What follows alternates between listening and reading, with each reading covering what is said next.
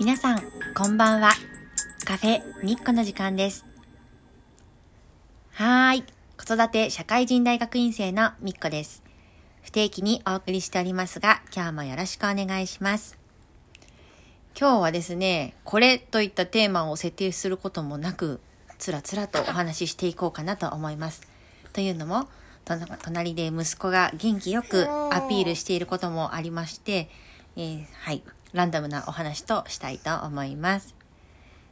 えーそうですね、この息子なんですけれども、先日、とうとう6ヶ月になりました。ハーフバースデーですね。はい。君も喋りたいのかな？なんかお話ししてますね。えー確か上の娘の時には数字ハーフバースデーはですねちょっと凝ったお祝いをしたなと思います数字の6のろうそくを買ってきて離乳食のさつまいもの裏ごしをこう固めてそこに飾ってですねお祝いなんかをしておりました。なんですけども息子よごめん。いろいろ手が回っておりませんでそこまで丁寧なお祝いはしてないです。ですですがまあこうやってね毎日元気にもう元気元気に大きくなってくれているだけで母は大満足でございます。気がつけば寝返りをして下の歯も可愛らしく生えております。ね。まあ生まれたばっかの時1ヶ月とかの時は授乳をすればずっとすやすやと寝ていたので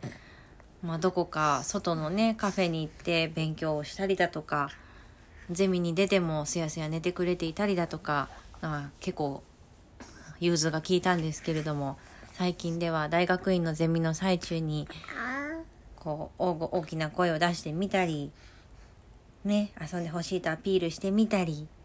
はたまたおトイレアピールのはいえーですねうんちしちゃったりとか もう勉強がですねそんなスムーズにはいかなくなってきております。ここはですねやっぱり子供が一番ですので予定通りの勉強ができなくても心穏やかに別の方法を考えるとか完璧にやることは諦めるとかしたいと思いますということでスーパー短いですが今日はこの辺で終わりにしたいと思いますはいでははい、息子がなんかいっぱい喋っておりますので、この辺で終わりにします。カフェミッコ、今日はこの辺で。チャオチャオ。